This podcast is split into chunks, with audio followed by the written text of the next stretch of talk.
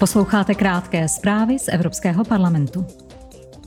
V pondělí začíná ve Štrasburku další plenární zasedání Evropského parlamentu. Jeho součástí bude tentokrát i diskuze s Evropskou investiční bankou. Poslanci se při ní zaměří na výroční zprávu této banky a její činnost ve finanční oblasti. V pondělí se budou europoslanci rovněž věnovat takzvanému balíčku Fit for 55. Konkrétně budou diskutovat a hlasovat o zavádění dobíjecích stanic pro osobní a nákladní automobily, o ekologičtějších námořních palivech, o nových cílech v oblasti úspor energie a o přísnějších pravidlech pro snižování průmyslových emisí.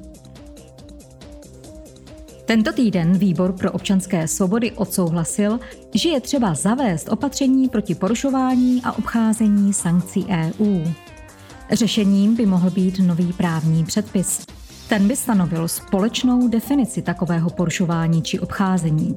Současně by zajistil, aby tyto praktiky byly v celé Unii chápány jako trestné činy a podle toho trestány. Sankce EU mohou mimo jiné zahrnovat zmrazení finančních prostředků a majetku, zákaz cestování či zbrojní embargo.